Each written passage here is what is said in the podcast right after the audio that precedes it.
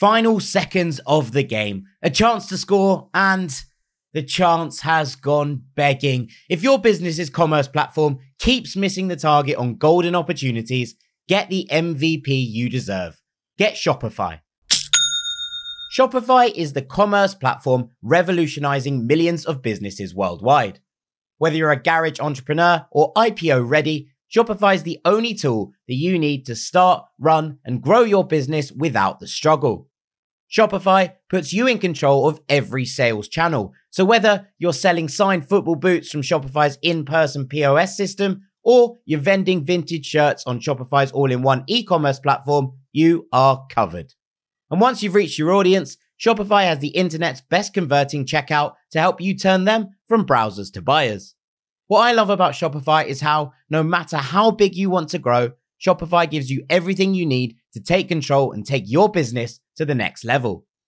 Shopify powers 10% of all e-commerce in the US.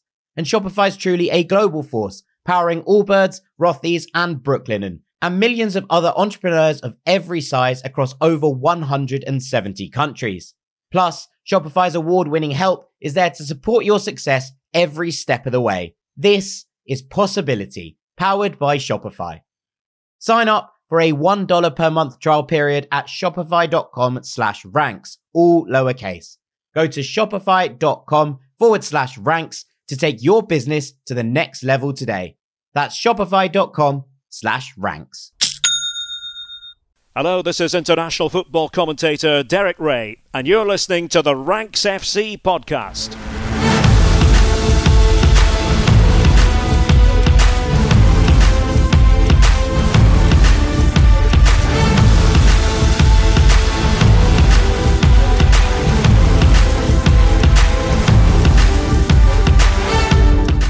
Rank Squad, and welcome to Ranks FC. It's your favorite football podcast back for another week and a busy week at that. The first of two podcasts going out here on the feed. This one, and then there'll be a Champions League takeaway as well tomorrow night after those games have finished. There'll also be the return of UE Ultras over on our YouTube channel and on the Patreon as a podcast as well. So make sure you're getting involved with all of those bits and bobs. My name is Jack Collins, and I'll be your host today. And joining me, my co-host, as ever, our transfer guru, Mr. Dean Jones. How you doing, mate?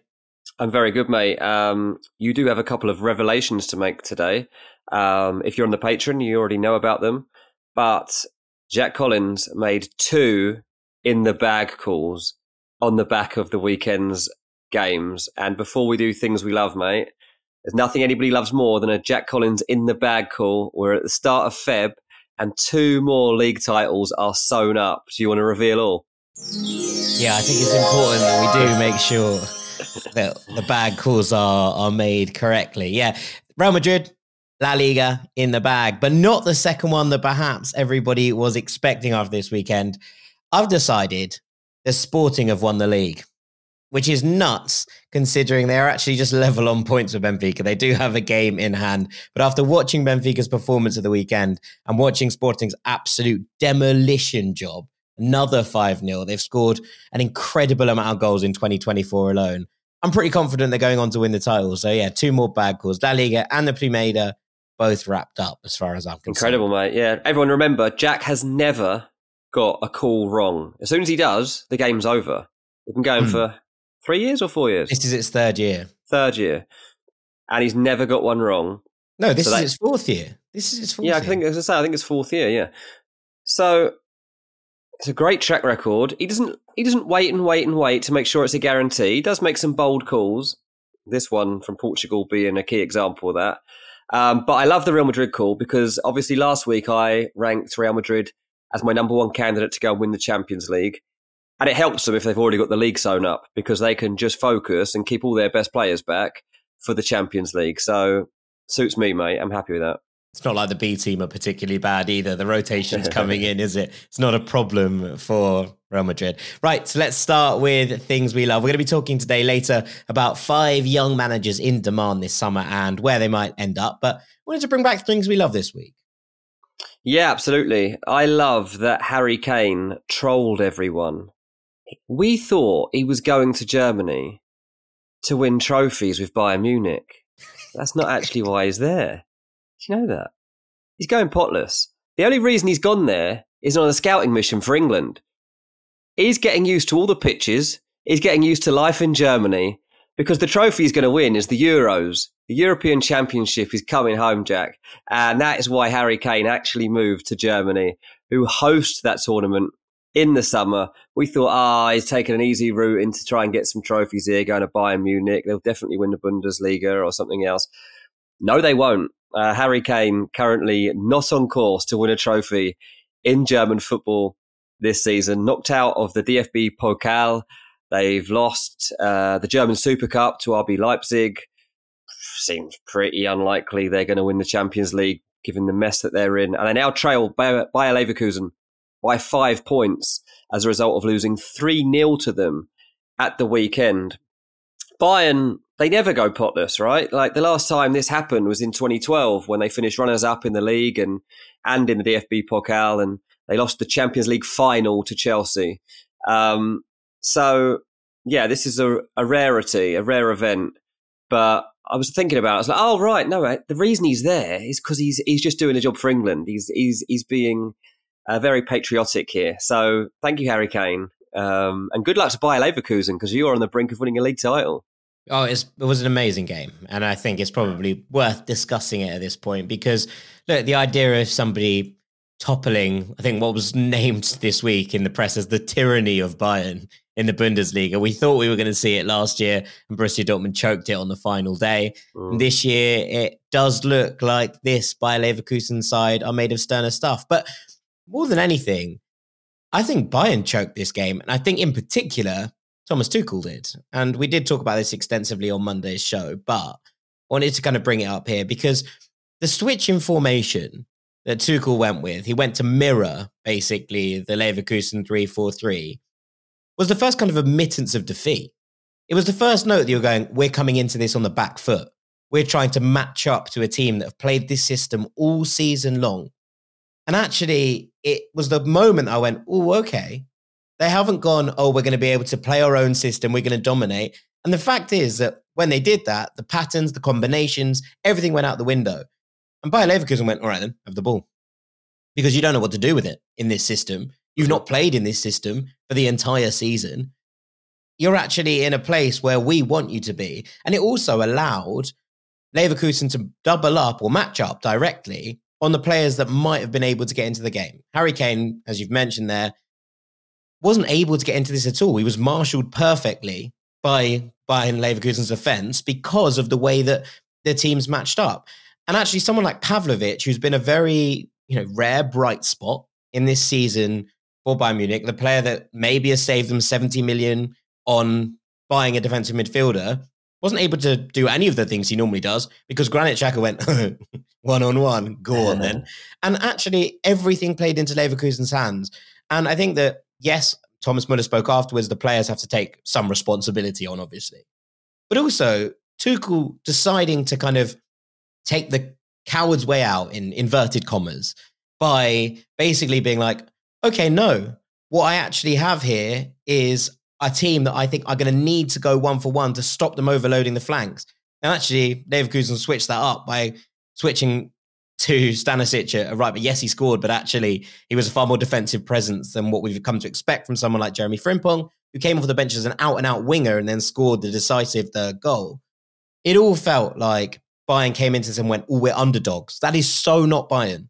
That's so not what Bayern mm. do. And from that moment onwards, you're going, they're going to get beaten here because they're playing a team that know this system far better than they do, who will be able to use those combinations every time Leverkusen got the ball. And they didn't get it all that much. But when they did get the ball, you were like, right, they're just walking their mm. way ease through this Bayern team who felt out of position, out in different ways where they didn't know where they were. Sacha Boey having to play left wing back when he was signed as a right back, incredibly confusing. And all of it just fell apart on the basis of where that tactical setup looked like. And it took Tuchel way too long to change anything. And that's where Bayern fell, fell away here. Yeah, absolutely. I mean, uh, Tuchel overcomplicating matters, likely, I'd say, at this point, to be on the way to losing his job uh, at Bayern Munich. So, got himself in a real mess, Thomas Tuchel, from his time when he was Chelsea manager and losing that job, and now ended up at Bayern and potentially losing that job. He'll soon be a manager out of work. I think that we'll be talking about on this podcast, trying to find him a new job. Um, but credit to Alonso, who I'm sure we'll speak about too later on in this episode, for being bold in his selections for that match um, and for persisting in the belief that he has in this group of players and the way that they can attack a game and trust his own game plan. So it's been an incredible build. And yeah, let's watch. I mean, I said as well on the Patreon the other day, the thing I really loved that I went to get a Chinese takeaway on Saturday after the Fulham game. And there was a few blokes crowded around the TV while they're waiting for their takeaway, uh, watching Leverkusen against Bayern Munich. Um, it was great to see. Like they were genuinely interested in the game, and all different ages too. Like one of the la- one was probably like sixty years old, and you know, typically like someone about my dad's age, you know, doesn't really know anything about Bundesliga. But I could tell he was like properly like interested. At the time, I think Leverkusen were two 0 up, and um, obviously from an in- English perspective, like there's the Harry Kane point of view, there's the Xabi Alonso perspective, but also the perspective that nobody outside of Bayern Munich wants Bayern Munich to win the league this year. And uh, yeah, that was a nice little, um, nice little moment just to realise that where the Bundesliga's got to this season in terms of having one of the best title races around. Yeah, maybe the Cologne fans Those might be the only other team supporting maybe, Bayern yeah, in, true, in, true. in this in this title race. But yeah, absolutely, hundred percent. Um, Xabi Alonso out tacticking Tommy Tactics is, is really quite something for the Yeah, Tommy the Tactics, books, that right? nickname might be gone, mate. Um, I think it I'm might not sure be. it's going to stick too much longer. No, maybe not. Uh, I'm going to come on to my thing I love. And the biggest and best game of this weekend took place on Sunday evening in Abidjan between Ivory Coast and Nigeria in the AFCON final. Now, it has been a remarkable tournament from pretty much start to finish. It has had absolutely everything in terms of drama, in terms of upsets, in terms of narratives, in terms of late goals. It's been phenomenal. I think I put it out there that it's been my favorite tournament that I've watched in a long, long, long time, perhaps ever. That's how brilliant it has been. And we saw right in the group stages the fact that Ivory Coast sneaked through as the fourth of four third place teams due to the fact that Mozambique scored two injury time goals to equalize against Ghana and send them out, which was a shock in itself. But those two goals sent Ivory Coast into the round of 16. And from there, we're kind of looking at it going, there's absolutely no way that this team can win this tournament. They sack their manager, Gasset. They try to loan a manager, Hervé Renard, from the French women's team, and the French Federation take one look at them and go, no, absolutely not, you lunatics. And so they turn to Emerse who was an assistant and has never managed before, and he steps up. Four games later, he has won AFCON. His record is four from four. I think they should he should retire. He should 100% walk away. It is never ever getting any better than this because it's just an incredible moment for for everyone. But you see what happens. They then go come from behind to turn things around against Senegal, who were tournament favorites. They then squeak past Mali despite having 10 men for 70 or so minutes.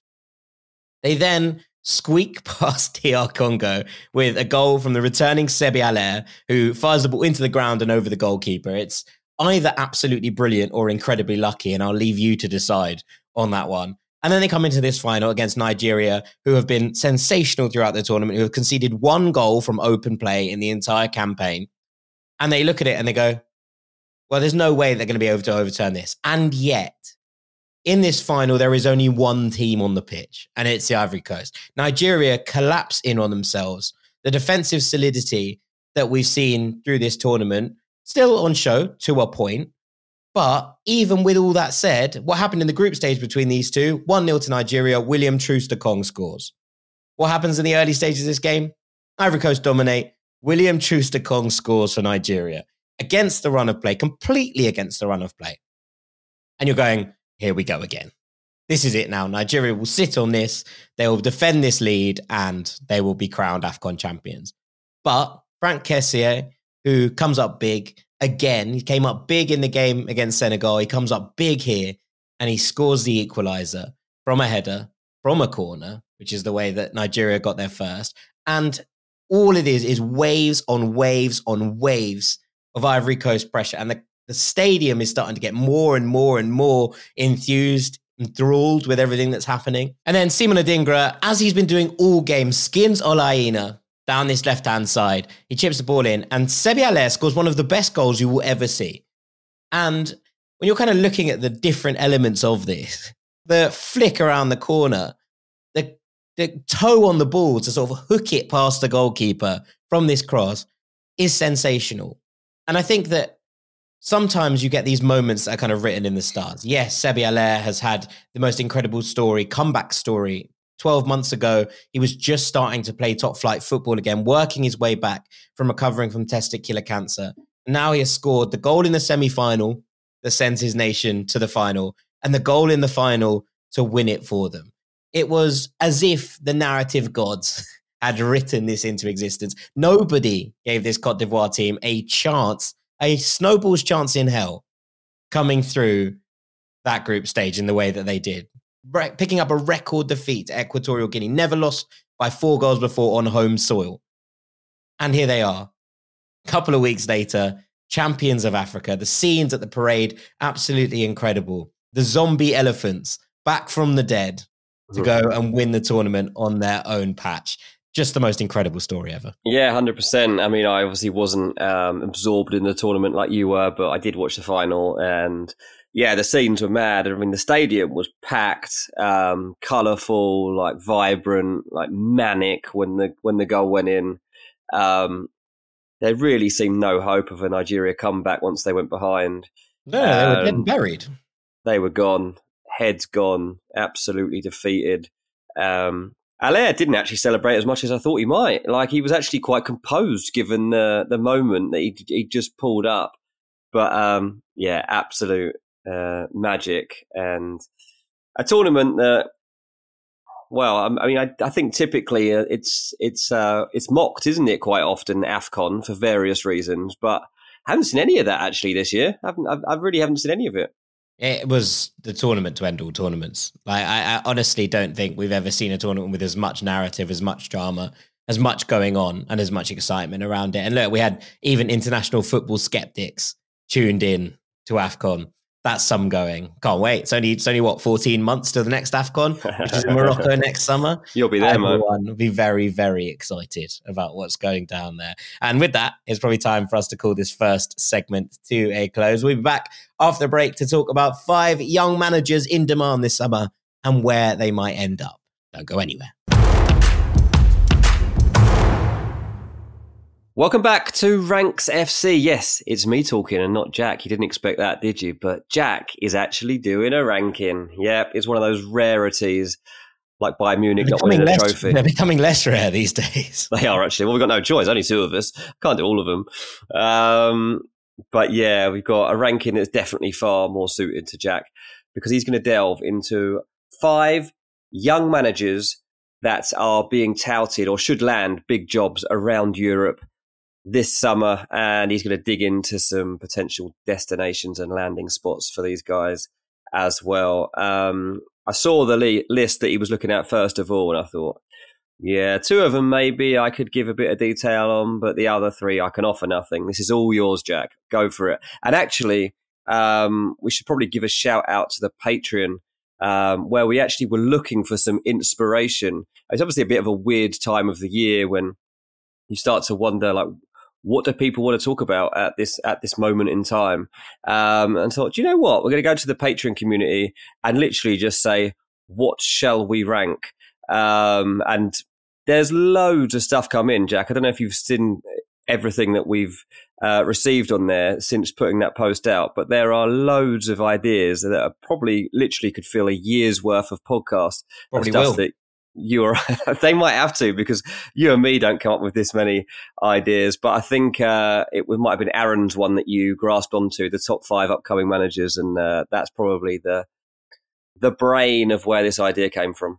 Yeah, shouts out to Aaron. It's a slight slight twist on that, but I think it's um interesting. I'm not necessarily the best of the of the bunch, but I think people who are in demand and potentially will be called upon in various places this summer. So I'm going to start in Stuttgart with Sebastian Hoeneß, which is a name you might recognize not from his playing career, which was pretty mediocre by anyone's standards, but especially this family's standards, but because Sebastian is the nephew of Bayern legend Uli Hoeneß, who was a brilliant player for the club and is now one of the mm. powerhouses in the boardroom, and the oh. son of his brother Dieter, who is slightly less well known, but racked up 224 appearances and 102 goals for Bayern himself. So it's a pretty powerful family here.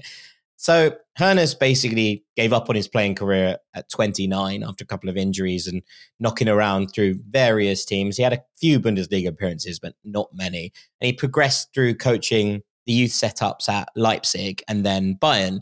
He guided Bayern's second team to basically the third tier title back in 2020 in Germany A couple of names you might recognize in the setup Joshua Zirkzee, now at Bologna. We'll talk about him again later. And a little known fella called Jamal Musiala.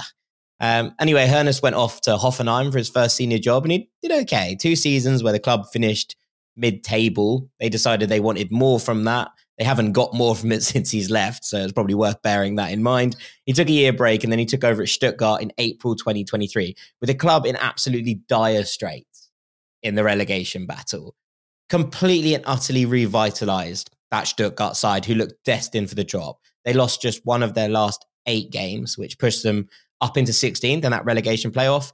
And then they won the relegation playoff 6 1 on aggregate against Hamburg over two legs in a pretty comprehensive demolition, to be honest.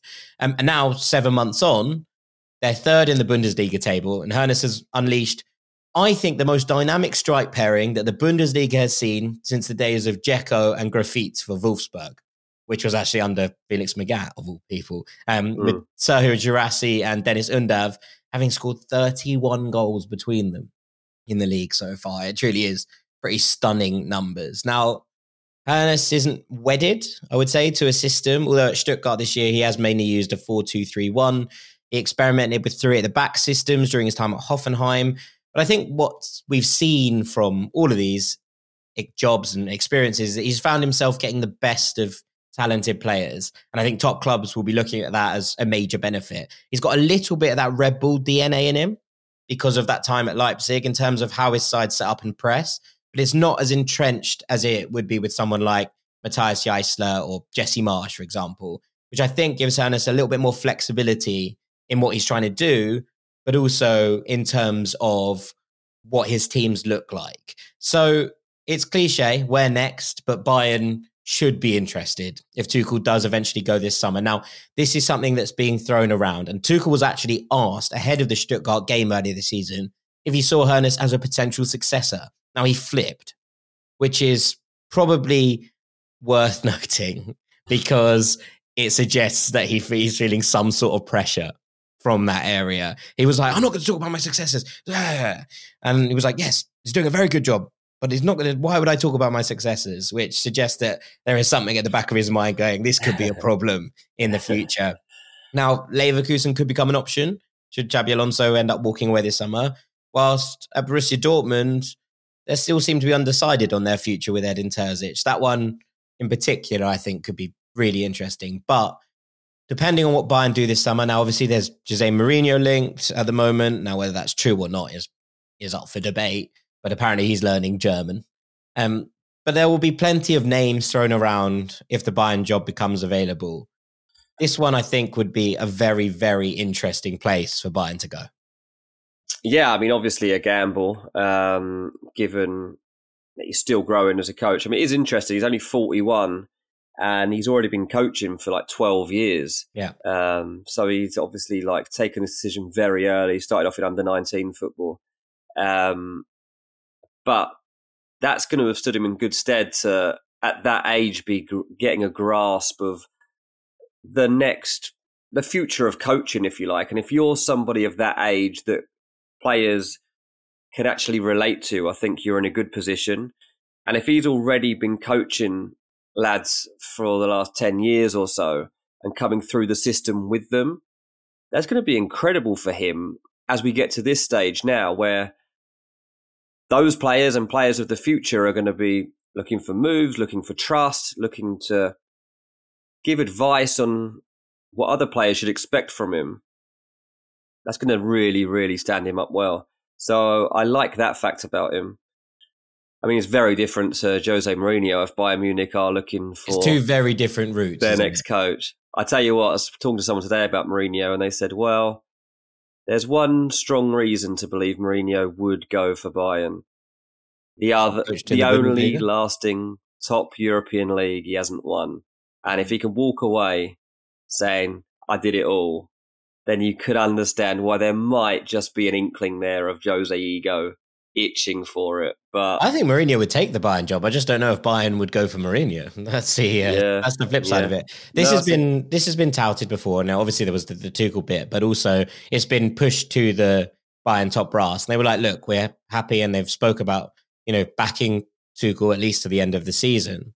But I do think they were like, "Oh, there's a family link. There's also a professional link, and we've worked with him before. He's someone who we think you know has the capacity to go on and be an excellent manager." And you know that's that's high praise yeah. from the Bayern. No, it's an interesting one. I think this is one to keep an eye on, if you will. Nice one, mate. Yeah, no, I appreciate you yeah, putting on my radar. The, well, if he gets that job in the summer, I think we can come back to this and be like, that was a good spot. we picked that yeah, one up. Yeah, yeah. ITK Jack Collins. Yeah, who knows? Who knows?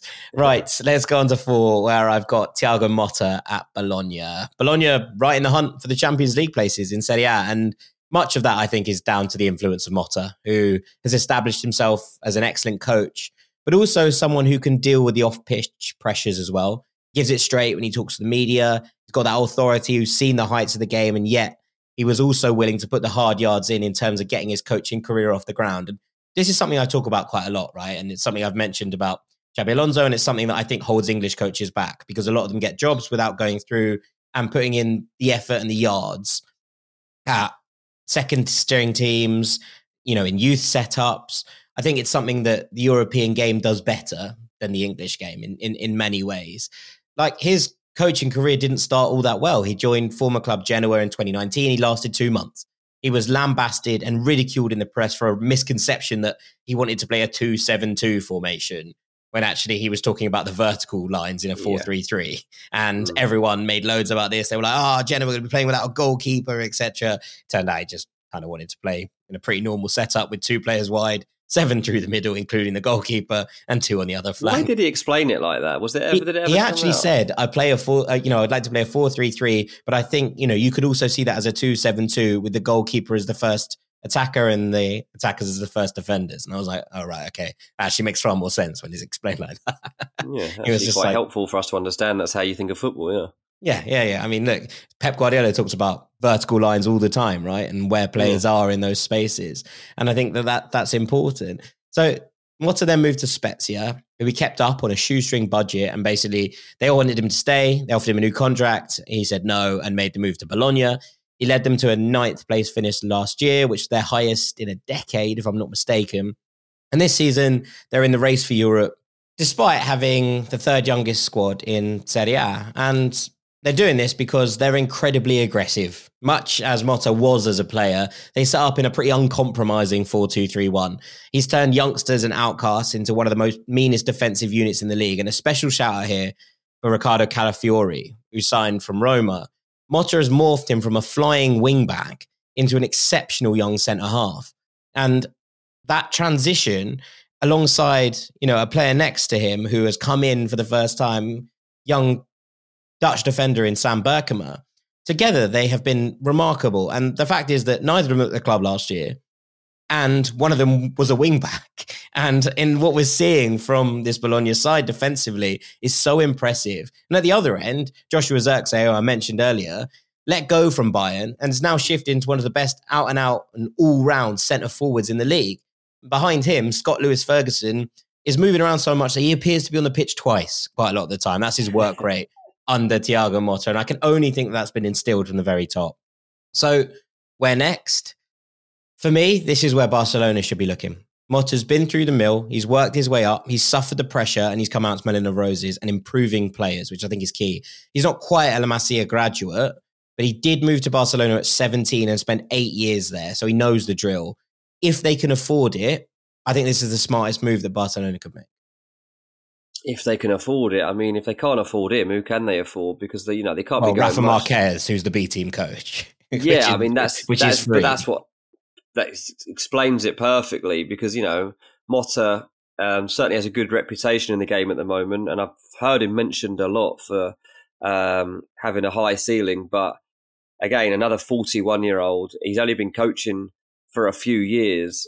And if you can't afford him, where, where are you going to be looking? So that that is definitely an interesting element of it. Definitely helps that he's got an upbringing in Spanish football that means he understands the traditions and the expectations, particularly of Barcelona. So that's good. But also the fact that he's he's been a player in Italy, he's he's been in France too with PSG. You know, such an all round understanding of the European game yep. and the connections he's built along the way too, and the different philosophies of football that he's played under. This is a guy like obviously he's going to land a big job, isn't he? And I think just talking about those two players that you mentioned, then um, Ferguson and Zirkzee, like no coincidence, both of those players suddenly big transfer rumours again about them already at the moment.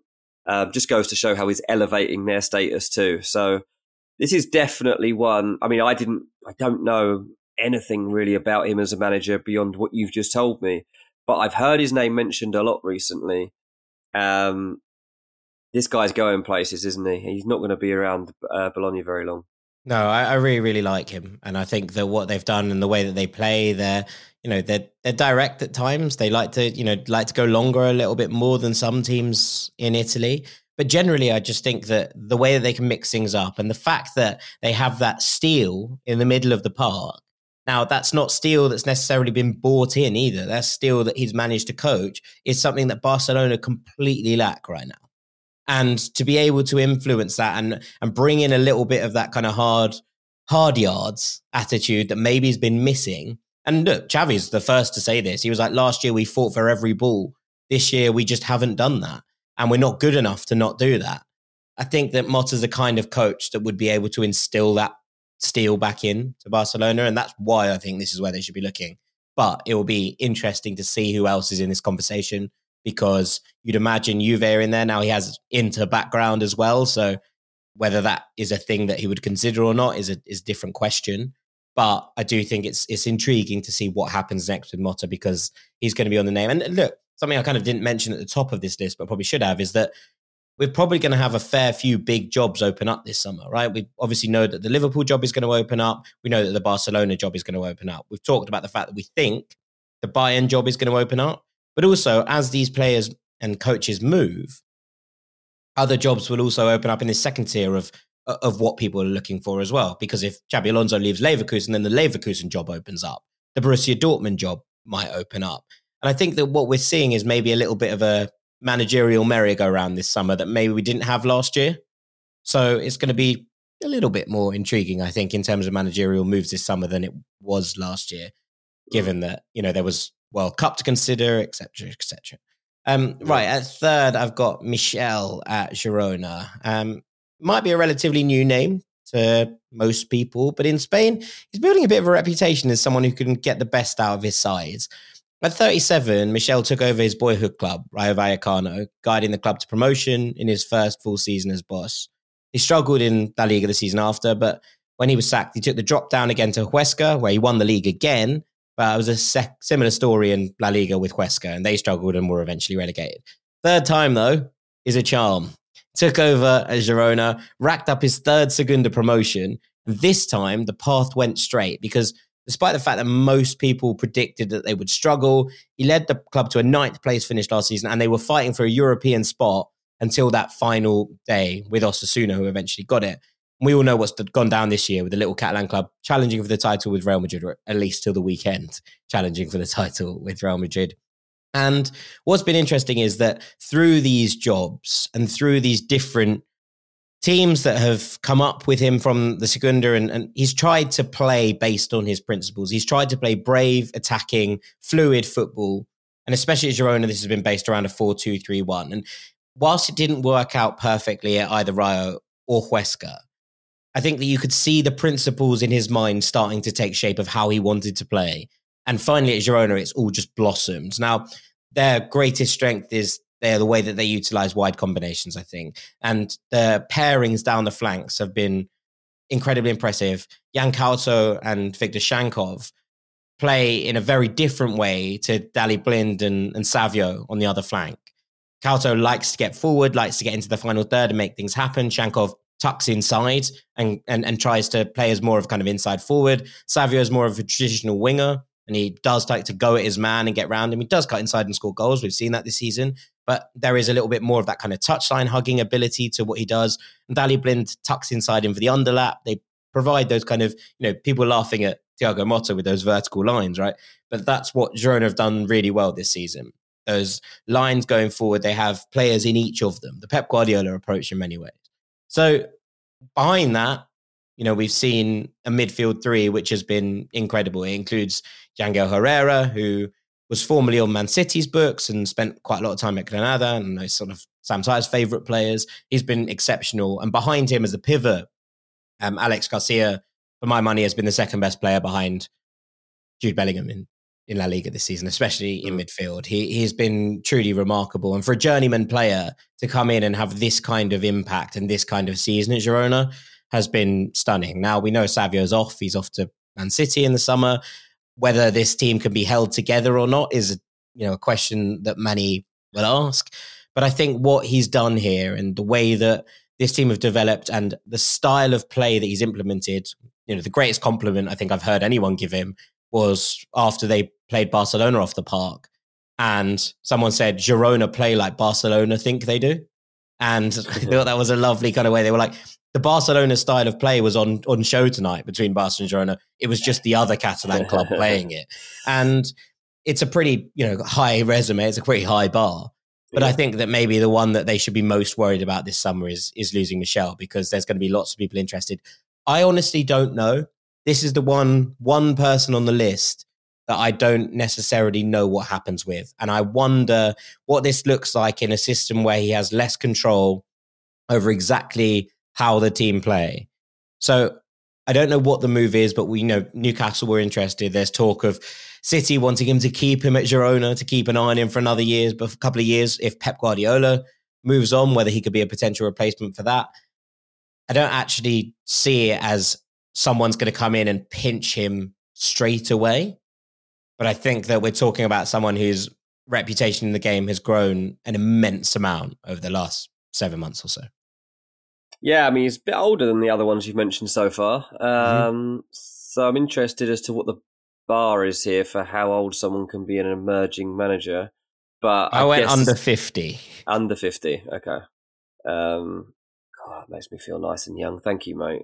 Uh, You're welcome. Young, mate. Young as under fifty. That's great. That's exactly the kind of. He's also only been around for sort of seven years. I was to say, is that more? That, he's only had a senior job yeah. for six of those, and a lot of yeah. that was in you know, Segunda. So what? Three of those six years have been in the second Quick tier. Yeah. It's not like he's had loads and loads of time within the game as you know a top tier manager. I think you know I couldn't be putting an emerging manager in here as someone who's you know knocked around in the Bundesliga for ten years or has managed one of the biggest clubs in the world. I think that's the kind of caveat here. We're looking at people who maybe could make a jump.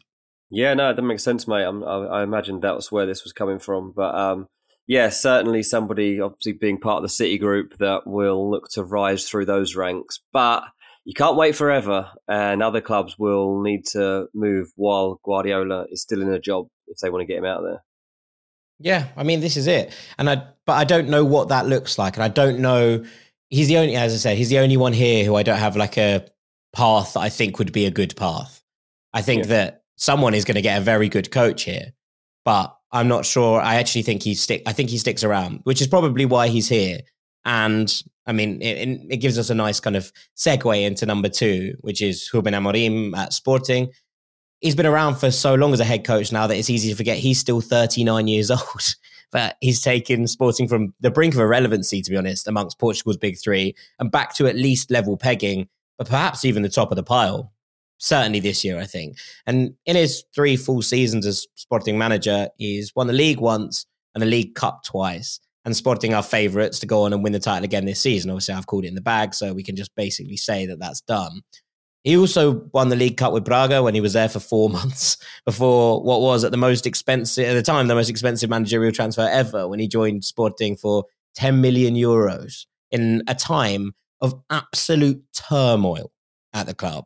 Now, he turned that around in two ways. Like, firstly, on the pitch, his 3 4 3 is his bread and butter, and he rarely strays from his preferred system. Three centre backs, two of which are expected to get wide and cover ground, move into spaces to see danger and intercept it, as well as moving into midfield at times. Two wing backs who have a real emphasis on getting forward, and two defensive midfielders who cover that attacking potential. Two inside forwards who play off a physical number nine. It's adaptable and flexible in game, and Amorim has almost perfected his use of it. I think what's perhaps even more impressive is perhaps the fact that he's kept Sporting competitive despite a regular exodus of talent. So his original midfield four, for example, was Nuno Mendes, Joao Palhinha, Matheus Nunes, and Pedro Porro, all of whom ended up leaving the club over the next 18 months. Mm. And Sporting have barely dropped off. Yes, they were a little bit further away last year, but they have managed to turn that around again this year and rise back to the top of the pile. But the second and perhaps most important part of the way that he turned this around is that Amorim is a master communicator. Although there is a caveat here in that how this translates outside of his native Portugal is obviously yet to be seen. He's got a postgraduate degree in psychomotor education, I found out, which is basically a course designed to help influence like the personal development of individuals within a group context, which obviously makes a lot of sense in a football environment. Mm. Um, he's an extremely positive influence, and I think it's something that serves Sporting incredibly well in recent years. So where next? I actually think he stays at Sporting, which is why he's not top of this list because of everyone here, I think he's proved the most already. I think he has the potential to translate that almost anywhere on the planet, and I think every big club in the world who plays a who would be willing to play this system. So I don't think Barcelona should go here because if Barcelona started playing a 3 4 3, I think there'd be riots, the Camp Nou.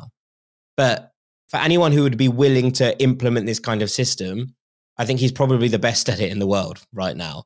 So I think he stays at Sporting. But if I were in charge of Juventus, this is what I'd be doing. Oh, really? Yeah. I mean, from a Premier League perspective, I've seen him linked before with Chelsea. I know Villa had a look at him. Man United have definitely been linked in the past too. Would have surprised me if Newcastle had him in their sights for life after Eddie Howe or something like that. Um, but yeah, he seems to be considered a bit of a sure thing that he's going to be a success wherever he goes next. Do you think that Juve is a good fit in terms of the league and this next step rather than coming to the Premier League? Is that why you think that, or just because Juve need a manager with a bit more um, logic and tactics. well, I think that, you know, we look back at the great Juve teams and so much of it was based on that 3-4-3, right? So much of it mm. was based on the three at the back. And they're a team and a fan base who won't be averse to the idea of that if it's utilized in the right way. And I know that we've seen complaints about Allegri's use of three at the back. But I think that's because of the way that Allegri ball works, right? It's not it's mm. not necessarily that there are three defenders on the pitch. It's actually the fact that Allegri just doesn't really do anything in his attacking components, apart from in the cup, apparently, where he becomes an absolute monster.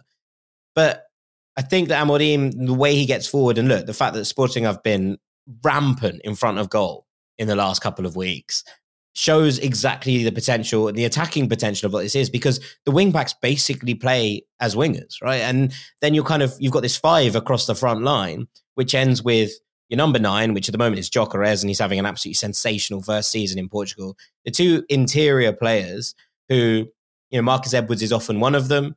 Um, and then there's there's kind of a, a, rotating cast on the other. Sometimes it's Pedro Gonçalves, and then the fullbacks get wide and high. And actually when you're kind of dropping in, sometimes that midfield duo, which uh, has been Hidemasa Morita and Morten Hjulmand, who's been brilliant as a replacement for for Palhinha, by the way. They finally got that man through the door. And, and for last year, Manuel Ugarte leaving as well, Hjulmand has been remarkable, absolutely stunning in that role. And one of the best signings of the season, I think, as, as far as I'm concerned. But sometimes Pedro Gonçalves drops into that midfield too when they feel that they do have that more attacking sense and they do feel like they're on top and it allows them to get another body into that final third. So that flexibility and adaptability around it, I think means that it's not a, oh, this is an incredibly defensive formation. It's just he prefers having those three centre backs from which to work. And so I think that someone like Juventus would love a manager who has this kind of attacking nous whilst being based on the principles that brought them so much success before. Yeah, absolutely. That's fair enough, mate. Um, Yeah, I think it's obviously a, a, name that you would expect to see on a list like this. So it's always important to underline the credentials. Um, I guess the interest is around who's going to be number one. well, I think that that one was a, a little bit more obvious. I, I, mean, I did really want to put, I really wanted to put Amorim as number one because I think he's the best manager on this list. I just can't but, think who it'll be.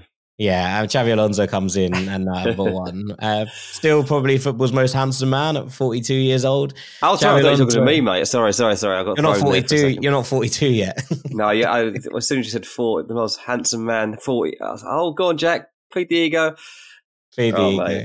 Is he 42? Right. Is he? You've only got oh, two more years and you can take this title, mate. Oh, it's all good. Um, Xabi Alonso took over Leverkusen last year with the team languishing in a relegation scrap. They were second from bottom.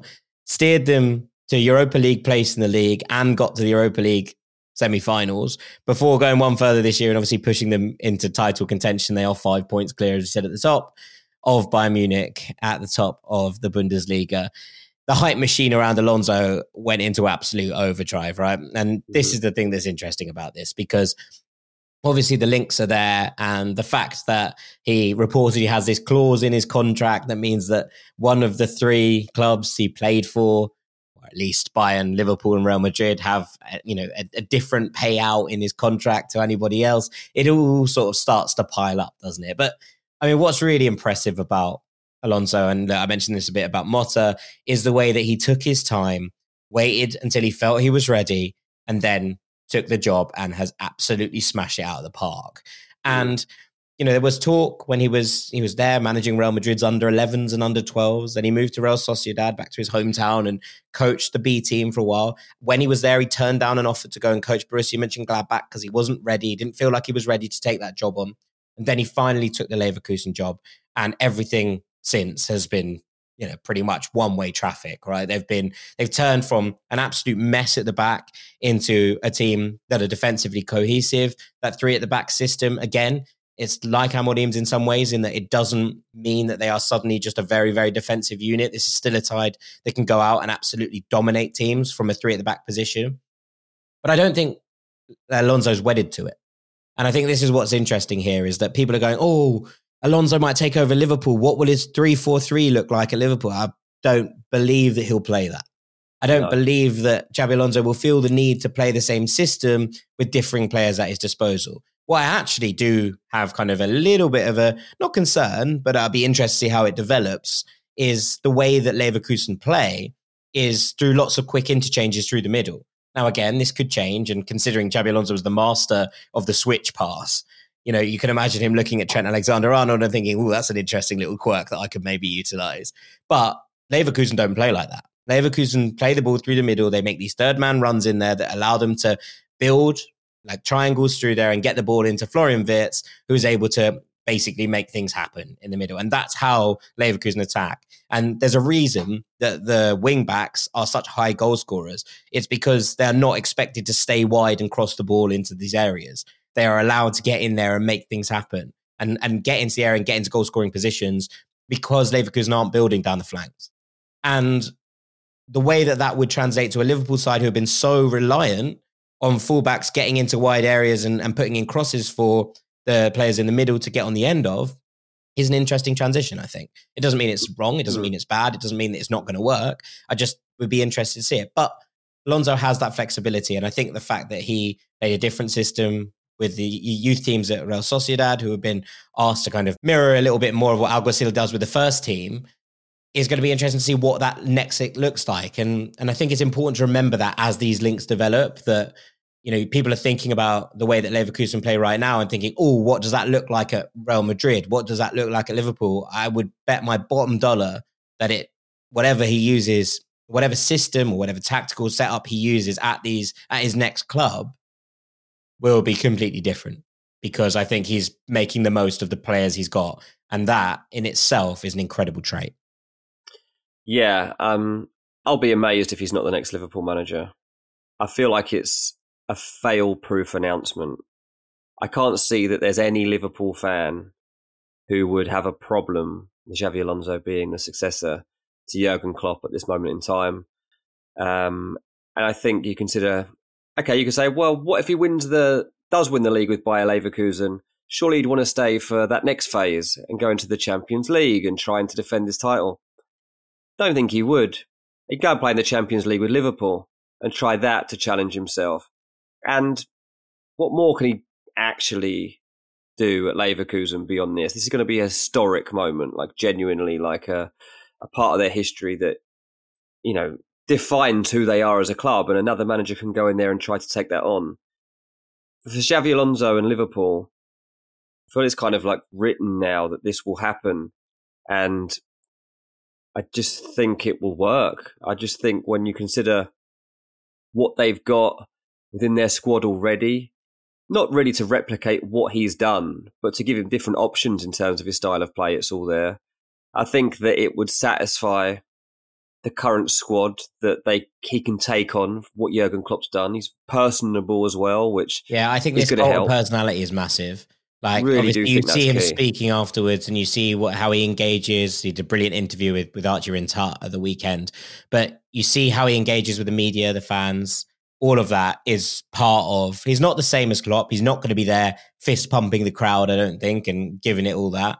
But I think there is a warmness and a personality to him the Liverpool fans, obviously they love him already, but would warm to as a coach as well. And I think that that's really important when you're looking at the emotional fallout from someone like Klopp leaving.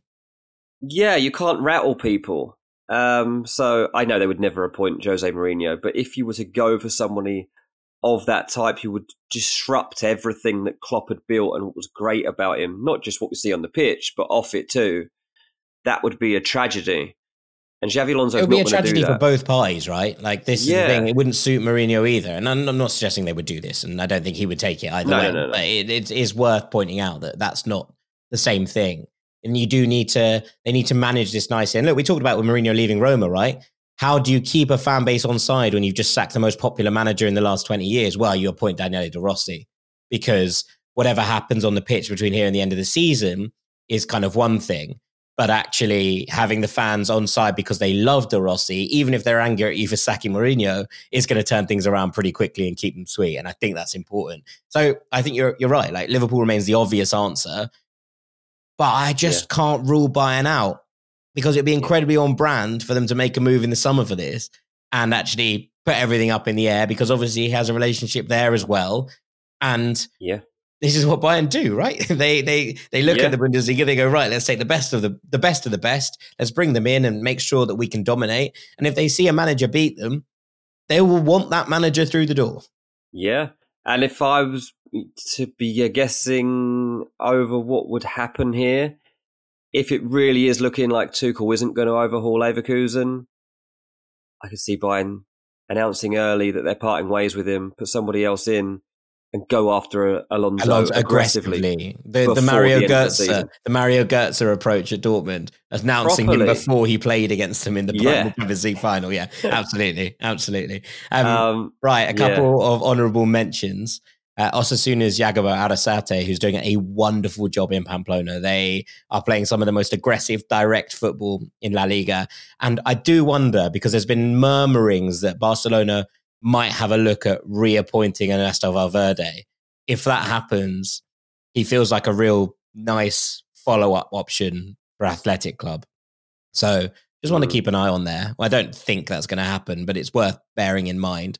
Um, yeah. Will still at home, where yeah. we continue to go from strength to strength. Um, but I think he needs a couple more years just honing that just yet. And then Francesco Farioli at Nice, who's turned them into Champions League contenders. Came up through a bit of a random path. Obviously, we know, everyone knows he was De Zerbi's assistant, but just bopped around in Turkey for a while, honing his craft before coming into Nice and yeah, doing a phenomenal job with them as well. So just a couple to to bear in mind as well. Very good, mate. I enjoyed that. Um, you gave me some wisdom. I'm always up for some guru wisdom to take on board. Wow. Talking of guru wisdom, we'll be back after the break with part three. Welcome back to Ranks FC. Time for part three, and of course, some guru wisdom. Over to the boys. Guru wisdom, guru wisdom, guru wisdom. Guru wisdom, indeed. Thanks, Jones boys. Um, bit of a different one this week from me, mate, because um, there was a tweet that kept cropping up on all sorts of socials for me. Um, I don't know why. I don't think it was like a brand new tweet. It's, I think it had been recirculated a bit, but I saw it on Twitter and then it popped up on my Facebook. Then I saw it on Reddit, and it kept it was stuck at the back of my mind for a few days. And I was like, this is so stupid, but also I can't stop thinking about how we could ever prove it and how fun it would be to prove it. Um, so here's the tweet. I confidently believe the 68 million people in the UK would outdrink the 330 million Americans in a nationwide head to head. I can't stop thinking about this being put to the test, mate. Um, now, my guru wisdom You'd have tells to me it's surely not true. sample size it. You'd have to like So you couldn't is it. actually set everyone up, right? You'd have to just Well, take hundred random people and three hundred and thirty random people and do it like that. So that's what I was thinking. I was like, this needs to be put to the test. Imagine you find a 30 year old female teacher from Columbus, Ohio, and pit her against a 30 year old female teacher from Basildon, Essex. No, but Go, you can't do that. head. You can't do that. Why? It has to be it has to be random samples, otherwise it doesn't make any sense. Well, no, it does because you do it on a large scale. You, you've got to go head to heads. And then it's it, basically, I think someone comes up with. You'd have to get three. on- You'd have to get three teachers from Columbus, Ohio, and one from Basildon. It would have to work with the ratios, right? Yeah, fine. That's that's fine. But still, it needs to become like a YouTube show, and you get like someone from the University of Texas goes head to head with someone from the University of Glasgow. You go like for like in terms of like where you're at demographically. I don't know, like a forty-year-old mum of three from New York goes up against a mum of three from London, or, or three versus one, whatever, whatever, whichever way you want to uh, pit it. But I'm fascinated by this idea, mate. I don't believe for one second that the UK's drinking culture is that supreme compared to America's, though. Well, what are the I numbers? And I'll do a ratio, and this is it. Well, it said, I mean, this also is obviously flawed because, I mean, loads of these people are children and also there's loads of people that don't drink. But it says 68 million in the UK Right. against 330 million Americans. Okay. Let's So- out the ratio. I mean, these are the figures from the tweet. I have no idea if these are actual figures, but that's what's No, put out there. fine. So it's you'd, you'd have to outdrink four point eight five people each. Not happening, is it? I don't think so. No. Because the the thing is, like, well, when I, I, was I doing fancy myself against one, maybe one and a half people, but not when I against was doing the, 4.85 I don't think so, mate. This is the thing. When I was doing the comparisons of one v one, it was because I actually think the Americans, on a one v one basis, beat us a lot of the time. I mean, I've been out with loads of Americans drinking. They can they can chuck it away. They can drink. The bar culture in America is sensational. If you go into the dive bars across America, mate, you're seeing some proper drinkers there. I know we get it too in like don't I was gonna say, you haven't been to the Village the with me. con clubs, but I don't know that it's necessarily on that much of a different level to what you're getting across No, America. nor do I. Nor do I. I'm, I'm Um, with you. I'm with you on this. I like. I would fancy myself most things against one person of the same age and ilk. I wouldn't. I'm not a good enough drinker. I can last. I can do pay. I can last a long time, but I can't drink that much. My body just doesn't hold it. Yeah, I like. I, it, I mean, it, kind of depends what you're talking about. Like, I'm really bad at like downing things. Dreadful at it, in fact. But like, I, I feel like my longevity and engine. Yeah, you're good at that. most. You're always out. You know, me. We have both have a good record of staying out. Um, but just yeah, no just even I'm when I think of like 4.85 human beings. even when I think about like Christmases I've had with Taylor's family and extended family, they properly drink. Like I can remember various times when someone just out of nowhere pulls out a bottle of Fireball from their backpack or something, and suddenly we're all doing shots. Like- My aunt Jackie isn't doing that. She'll have a Bacardi and Coke, but that's about it. Yeah, no, I, I think you're right. I think you're right on this. I mean, could you loan? Could you like loan people in? If the UK could like loan like loan Ireland, they might have a shot. I'm a bit afraid that I've just given someone an idea here who's actually works for like a TV company or is actually good at setting up YouTube shows and actually gets this going and ends up making a fortune on the back of my idea. But I'm actually okay with it because I want to see it played out. So if you are that person and you want more ideas like this, get in touch because I've got other head to heads, like a 60 year old Californian surfer up against a 60 year old surfer from Cornwall. See how those two go head to head. Um, there's loads of comparisons. We we'll, can we'll do. just executive produce this show. I think if someone wants to fund it, get in touch. I think this is this is well worth well worth a, a follow up. Um, but on that bombshell, I think it's probably time for us to call it a day. Thank you very much for that guru wisdom. I very much enjoyed it. Um, this has been Ranks FC. Thank you so much for listening. As ever, we'll be back well later on tonight or first thing tomorrow morning with a Champions League takeaway. As I mentioned at the top, the return of UE Ultras is coming as well. The question tweets out on our Patreon now. So if you fancy getting involved with the creation and the background, and also the creation of podcasts like this one, where the idea has come from our listeners, which we love to have, then the Patreon link, as ever, is in the description. We'd love to have you on board for all that extra content that we're making every single week. But for now, a massive thank you to our transfer group, Mr. Dean Jones. Cheers, mate. I've been Jack Collins, Knave of Hearts. This has been Ranks FC. Thank you so much for listening as ever, and we'll see you later on the week, gang. Enjoy all the football that's going on over the next couple of days. We certainly will be. Take it easy. Peace. Final seconds of the game, a chance to score, and the chance has gone begging. If your business's commerce platform keeps missing the target on golden opportunities, get the MVP you deserve. Get Shopify. Shopify is the commerce platform revolutionizing millions of businesses worldwide. Whether you're a garage entrepreneur or IPO ready, Shopify is the only tool that you need to start, run, and grow your business without the struggle. Shopify puts you in control of every sales channel. So whether you're selling signed football boots from Shopify's in-person POS system or you're vending vintage shirts on Shopify's all-in-one e-commerce platform, you are covered. And once you've reached your audience, Shopify has the internet's best converting checkout to help you turn them from browsers to buyers. What I love about Shopify is how, no matter how big you want to grow, Shopify gives you everything you need to take control and take your business to the next level. Shopify powers 10% of all e-commerce in the US. And Shopify is truly a global force, powering Allbirds, Rothy's, and Brooklinen, and millions of other entrepreneurs of every size across over 170 countries. Plus, Shopify's award-winning help is there to support your success every step of the way. This is Possibility, powered by Shopify. Sign up for a $1 per month trial period at shopify.com slash ranks, all lowercase. Go to shopify.com forward slash ranks to take your business to the next level today. That's shopify.com slash ranks.